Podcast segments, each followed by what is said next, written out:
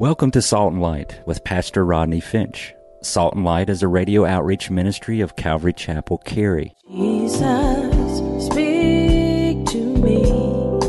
Open your word and reveal your heart to me. Salt and Light is a series of verse by verse studies through the Bible, focusing on its practical application to our everyday lives. Salt and Light is recorded live at Calvary Chapel, Cary in Apex, North Carolina. Stay tuned. At the end of the program, we will give you information on how to contact us, so be sure to have a pen and paper ready. Today, Pastor Rodney will be teaching from the book of John, chapter 12. So grab your Bibles and follow along. Now, with today's teaching, here's Pastor Rodney. If you've been with us, you know that chapter 12 begins the six days before the Passover. Jesus came to Bethany. Uh, I want you to look at chapter 11, back up to chapter 11 and look at verse 57. Chapter 11, verse 57 tells us there's an all points bulletin issued for Jesus' arrest. Chapter 12, Jesus came back to the home of Simon the leper in Bethany. And while in the house at Bethany, they made dinner for Jesus while having dinner, a godly woman, Mary of Bethany, came to worship Jesus. Look at verse 3 of chapter 12. Verse 3 of chapter 12. Mary took a pound of costly spikenard and anointed the feet of Jesus and wiped his feet with her hair. And the house smelled like ointment. And we talked about it the last time. Are you listening? Spikenard was extremely expensive you would only use it for very special occasions, weddings, death, etc. So Mary took her alabaster cruse of ointment and poured it on Jesus. And immediately eyebrows went up because any proper Jewish woman would never let her hair down in public. But Mary isn't listening to tradition. Mary is listening to her heart. Mary had the kind of love for Jesus that didn't hold anything back. So she popped the cap on the cruse of oil, thinking, This is too good for me and not good enough for him. She took that nard and poured it over his head, and it ran down his clothes and his beard, down to his feet, and then she wipes his feet with her hair, and the fragrance filled the entire house. Now, if you were with us, you know all this loving on Jesus is short lived because Judas' words fly through the atmosphere like piercing arrows. Look at verse 5 in chapter 12. Why was this oil not sold for 300 denarii and given to the poor? In verse 6, it tells us he said this because he was a kleptos. That's Greek. Kleptomaniac, we have. A thief. Verse 7, Jesus said, Let her alone. She has kept this for the day of my burial. In other words, Mary knew something and Mary was perceptive. Mary was already on resurrection ground. Mary knew Jesus would be handed over to the rulers, beaten, crucified. Mary wouldn't be at Calvary. Mary wouldn't be at Golgotha. Mary wouldn't be at the tomb in the morning. So she's anointing him now, and she's pouring her sacrifice on him now. Many of the Jews knew. Look at verse 9 through 11 in chapter 12. Many of the Jews knew that Jesus was there, so they came. They also came to see Lazarus, who had been raised from the dead. I guess that's something to see. You don't see that every day. Amen. Remember, I told you the chief priests and the Sadducees, they didn't believe in anything spiritual. No heaven, no angels, no life after death, no resurrection, nothing spiritual. So Lazarus being alive is bad theology for the Sadducees. So everybody comes to look at him. And when they saw him alive in living color, they decided to kill him.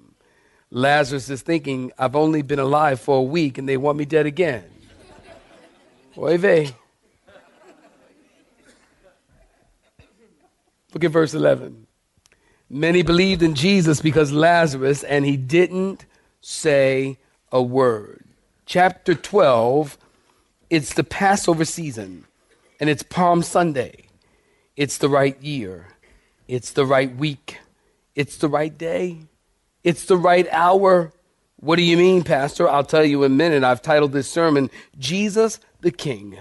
John chapter 12, beginning in verse 12. Saints, get your pen, get your pad. You're going to need it and take some notes. John chapter 12, beginning in verse 12. If you're looking at verse 12, I need you to say, I'm looking at it. The next day in verse 12, a great multitude that had come to the feast, when they heard that Jesus was coming to Jerusalem, they took, what they take, saints? Palm branch trees, and they went out to meet him, and they cried out, come on, y'all, read it with me. Hosanna, blessed is he who comes in the name of the Lord, the King of Israel. And then Jesus, when he had found a young donkey, sat on it, as it is written, Fear not, daughter of Zion. Behold, your king is coming sitting on a donkey's colt. His disciples did not understand these things at first, but when Jesus was glorified, then they remembered these things that were written about him and that they had done these things to him. Therefore, the people who were with him when he called Lazarus out of the tomb and raised him from the dead bore witness. And for this reason, in verse 18, the people also met him because they heard that he had done these signs. The Pharisees therefore said among themselves, You see that you are accomplishing nothing. I love this. Look, the whole world has gone after him. Now, there was a certain Greeks among those who came to worship at the feast. And then they came to Philip, who was from Bethsaida of Galilee, and they asked him, saying, Sir, we wish to see Jesus. And Philip came and told Andrew. And in turn, Andrew and Philip told Jesus. But Jesus answered them, saying, The hour has come that the Son of Man should be glorified. Most assuredly, I say to you, unless a grain of wheat falls into the ground and dies, it remains alone. But if it dies, it produces much grain. He who loves his life will lose it and he who hates his life in this world will keep it for eternal life. If anyone serves me, in verse 26, are you looking at it? If anyone serves me, let him follow me, and where I am, there my servant will be also. If anyone serves me, my Father will honor. Saints, stop right there. Give me your attention. If you've been with us, you know over and over, Jesus would say, My hour has not yet come my hour has not yet come. Now, when Jesus is talking about his hour, he isn't talking about 60 minutes. He's talking about the Father's heavenly timetable. He's talking about the hour of the crucifixion, the time that he is lifted up on the cross, the hour that Jesus had come to die. Now, let's be clear Jesus is in charge. Say a better amen than that. Jesus is the architect in this entire situation. Nobody took his life, he laid it down. Now, listen, help me. Help me help you. Help me when you hear people say, Oh, Jesus, they took his life, or they killed Jesus. Listen, help me by correcting that misnomer. And tell them, Nobody took his life. He laid it down. The Bible says he gave his life. Are you listening? He gave his life. Nobody took his life. He laid it down. So when Jesus says, My hour has come, he's, watch this, write it down if you need to, he's forcing the cross issue because he needs to be at the cross at the right moment. So as Jesus sets his face like a flint, comes on this donkey that has never been ridden, and he rides peacefully into Jerusalem. Now, verse 12, listen, is the final week in the life of Jesus, and the people are making their way to the city of Jerusalem to offer their sacrifice. There are more than two million people in the small city of Jerusalem to celebrate the Passover. Now, if you've been to Israel, and this is why I encourage people to go to Israel, because when, when, when you take one trip to Israel, first of all, they say that if you take one trip to Israel, it's equivalent to two years of Bible college.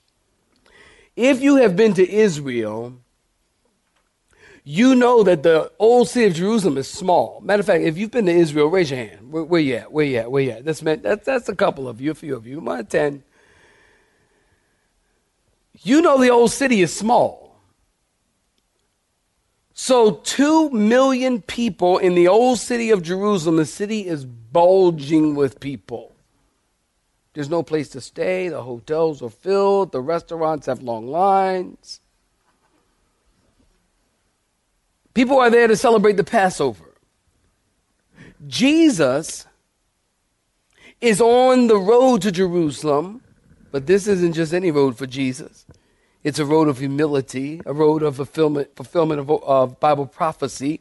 It's a road of obedience. It's a road of leading to the crucifixion, the shame, the pain, the beating, the whipping, the brutality, the agony. Again, Jesus knows what's ahead of him and they want to kill him. And yet knowing what awaits him, listen, he came into Jerusalem in the most public way possible. This scene here in chapter 12 is very dramatic. Jesus is coming into Jerusalem on a donkey and people are throwing their clothes on the road. This large, enthusiastic crowd is cheering and praising and rejoicing and waving palm branches. And that's where we get Palm Sunday. And they're quoting, write this down in your margin, Psalm 118, 25 through 26. Blessed is he who comes in the name of the Lord. The palm branch is a symbol of Jewish nationalism. So waving palm branches the people are, and they're saying Hosanna. Hosanna means what? Oh, you can speak out. It's, it's okay. Hosanna means what? Save now. Save now. Hosanna, save now. Blessed is he who comes in the name of the Lord. Now listen, saints, there's a paradox here. Look at me, give me your attention. There's a paradox here. There's a dichotomy here. There's a mixing and a mingling of two attitudes here. And Jesus is aware of both. Why? Because the same people who are saying, Blessed is he who comes in the name of the Lord, are the same fickle people who will later be saying, Crucify him, crucify him. And that's why I don't let people put me up on a pedestal. Y'all know I told you, I don't let people put me up on a pedestal because they will. People, you know, oh, Pastor Rodney, you're so wonderful. Oh, Pastor Rodney, your teachings are so great. You know, people put you up and then the, uh, when they get angry at you or they know with something angry at the church or whatever, they leave the church, they talk about you and you're, you're like the worst person ever. And, you know, people will put you up. I do not let people gas you up. Y'all didn't even know I knew it like that, did you? Do not let people gas you up and tell you, you know, and you take it to your brain and you think you all that a bag of chips and you're just, oh yes, yes, you are. No, don't don't do that. They'll put you up on a pedestal and when they get angry at you, they take that pedestal from under your feet and beat you over the head with it. so I don't do that. Don't let that happen. These people here, Hosanna, Hosanna, blessed is he who came in the name of the Lord. In just five days, count them, read your Bible, five days, they're going to be saying, crucify him, crucify him. A lot of people are gathered together in Jerusalem and Jesus is riding by them. Get that dramatic scene. Jesus is on the Mount of Olives. He mounts a donkey.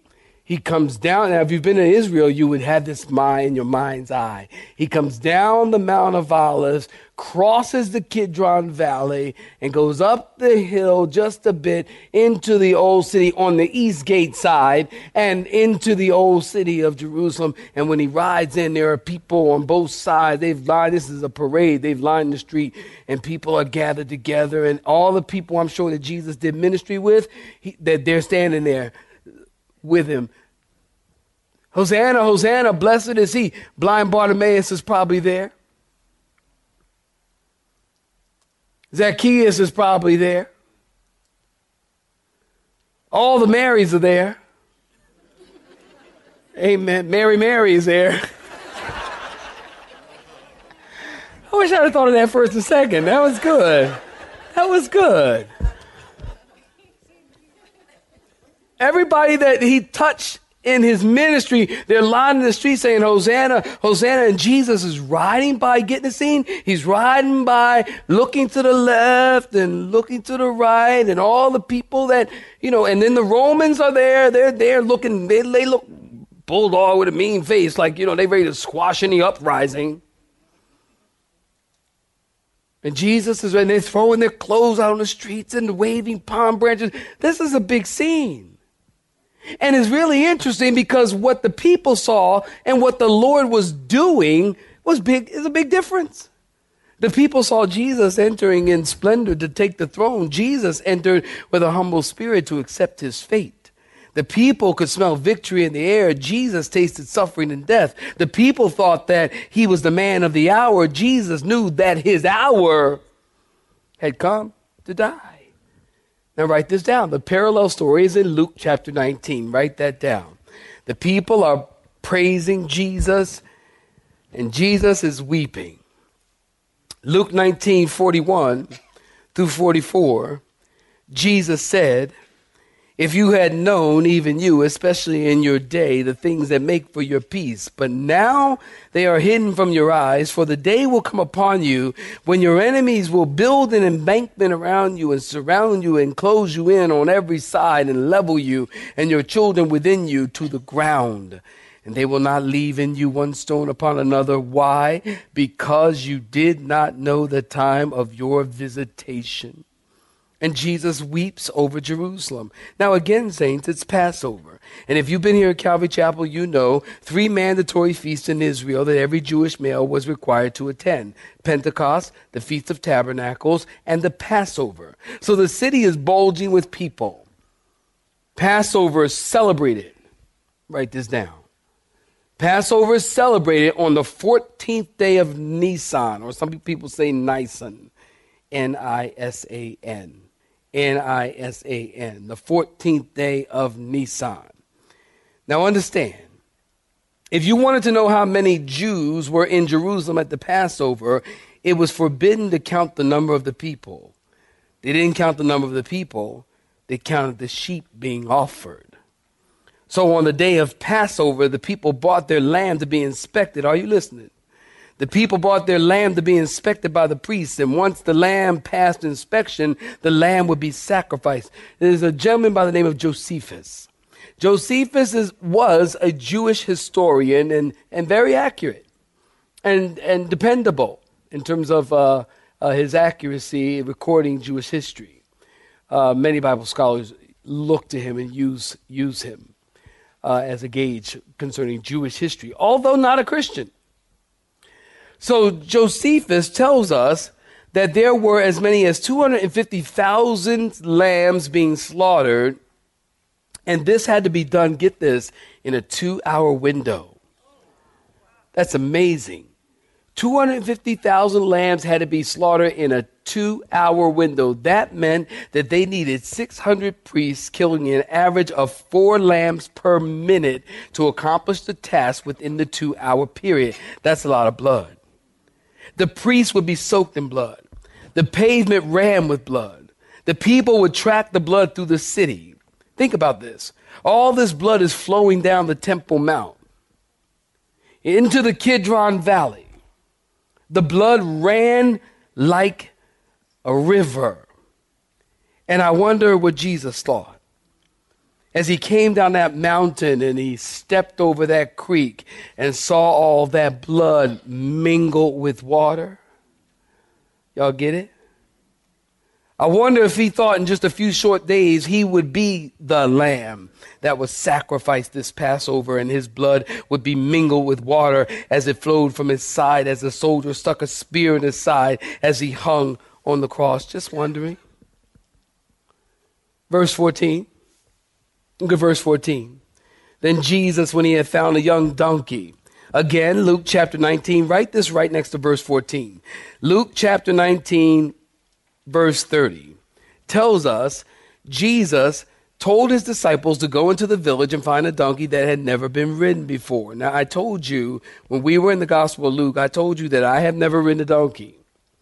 And I don't know that much about donkeys. Although I do know it would be tough to ride one that had never been ridden. And the only way to climb on a donkey that had never been ridden is if the one climbing on the donkey is the creator of that donkey. Did y'all get that? In other words, that donkey allowed Jesus to mount him and ride on him because that donkey knew he was carrying the creator of the universe on its back. Interesting, even a donkey submits to the lordship of Jesus Christ. Well, they found that donkey. Jesus sat on it. And then Zechariah 9 9. Look at verse 15. You can write that in your margins. Write this ZEC dot 9 9. Zechariah 9 9. In fulfillment, rejoice greatly, O daughter of Zion. Shout, O daughter of Zion. Behold, your king is coming to you. He is just and having salvation, lowly and riding on a donkey, a colt, the foal of a donkey. So Jesus is fulfilling prophecy. That's when the Messiah comes.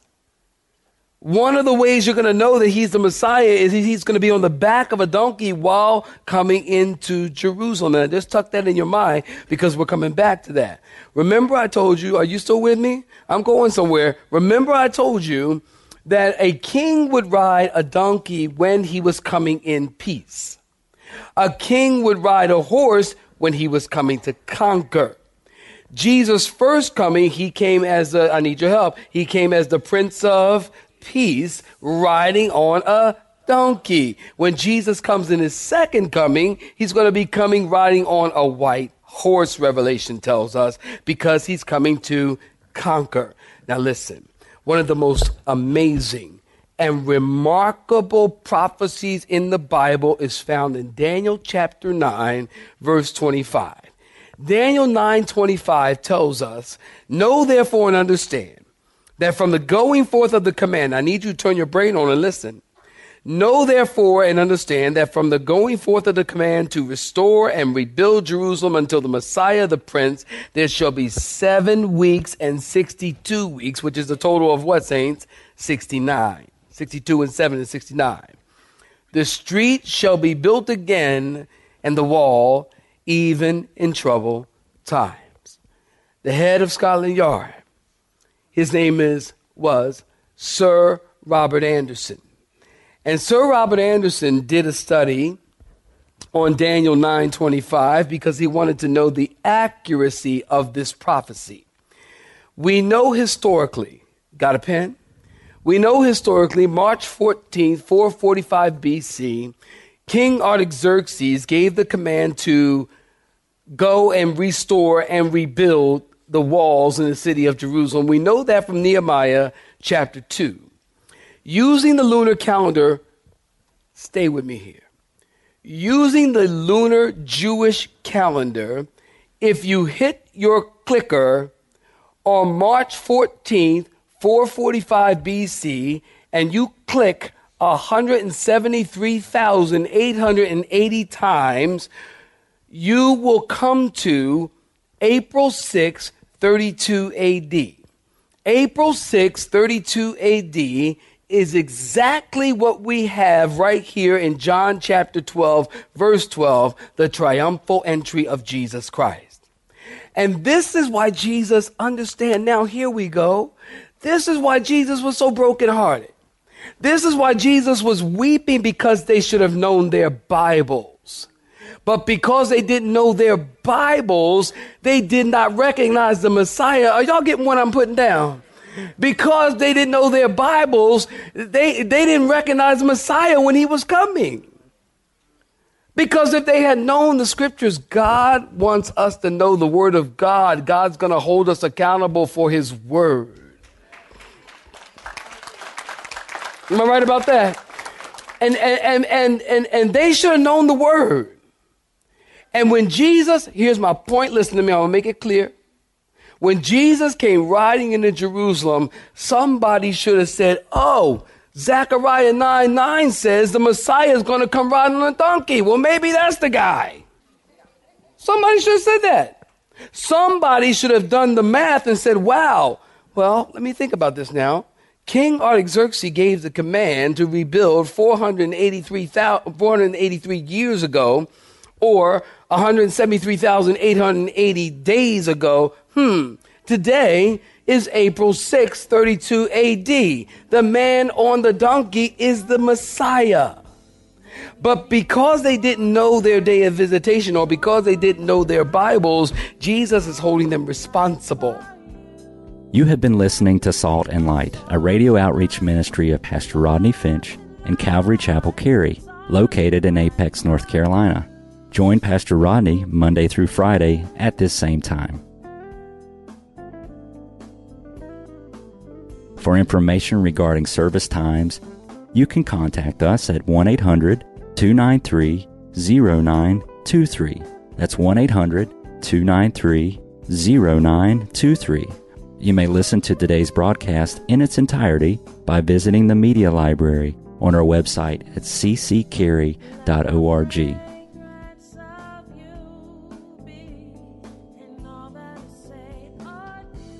We would like to thank you for tuning in to Salt and Light and pray that you have been blessed. Until next time, may you be salt and light.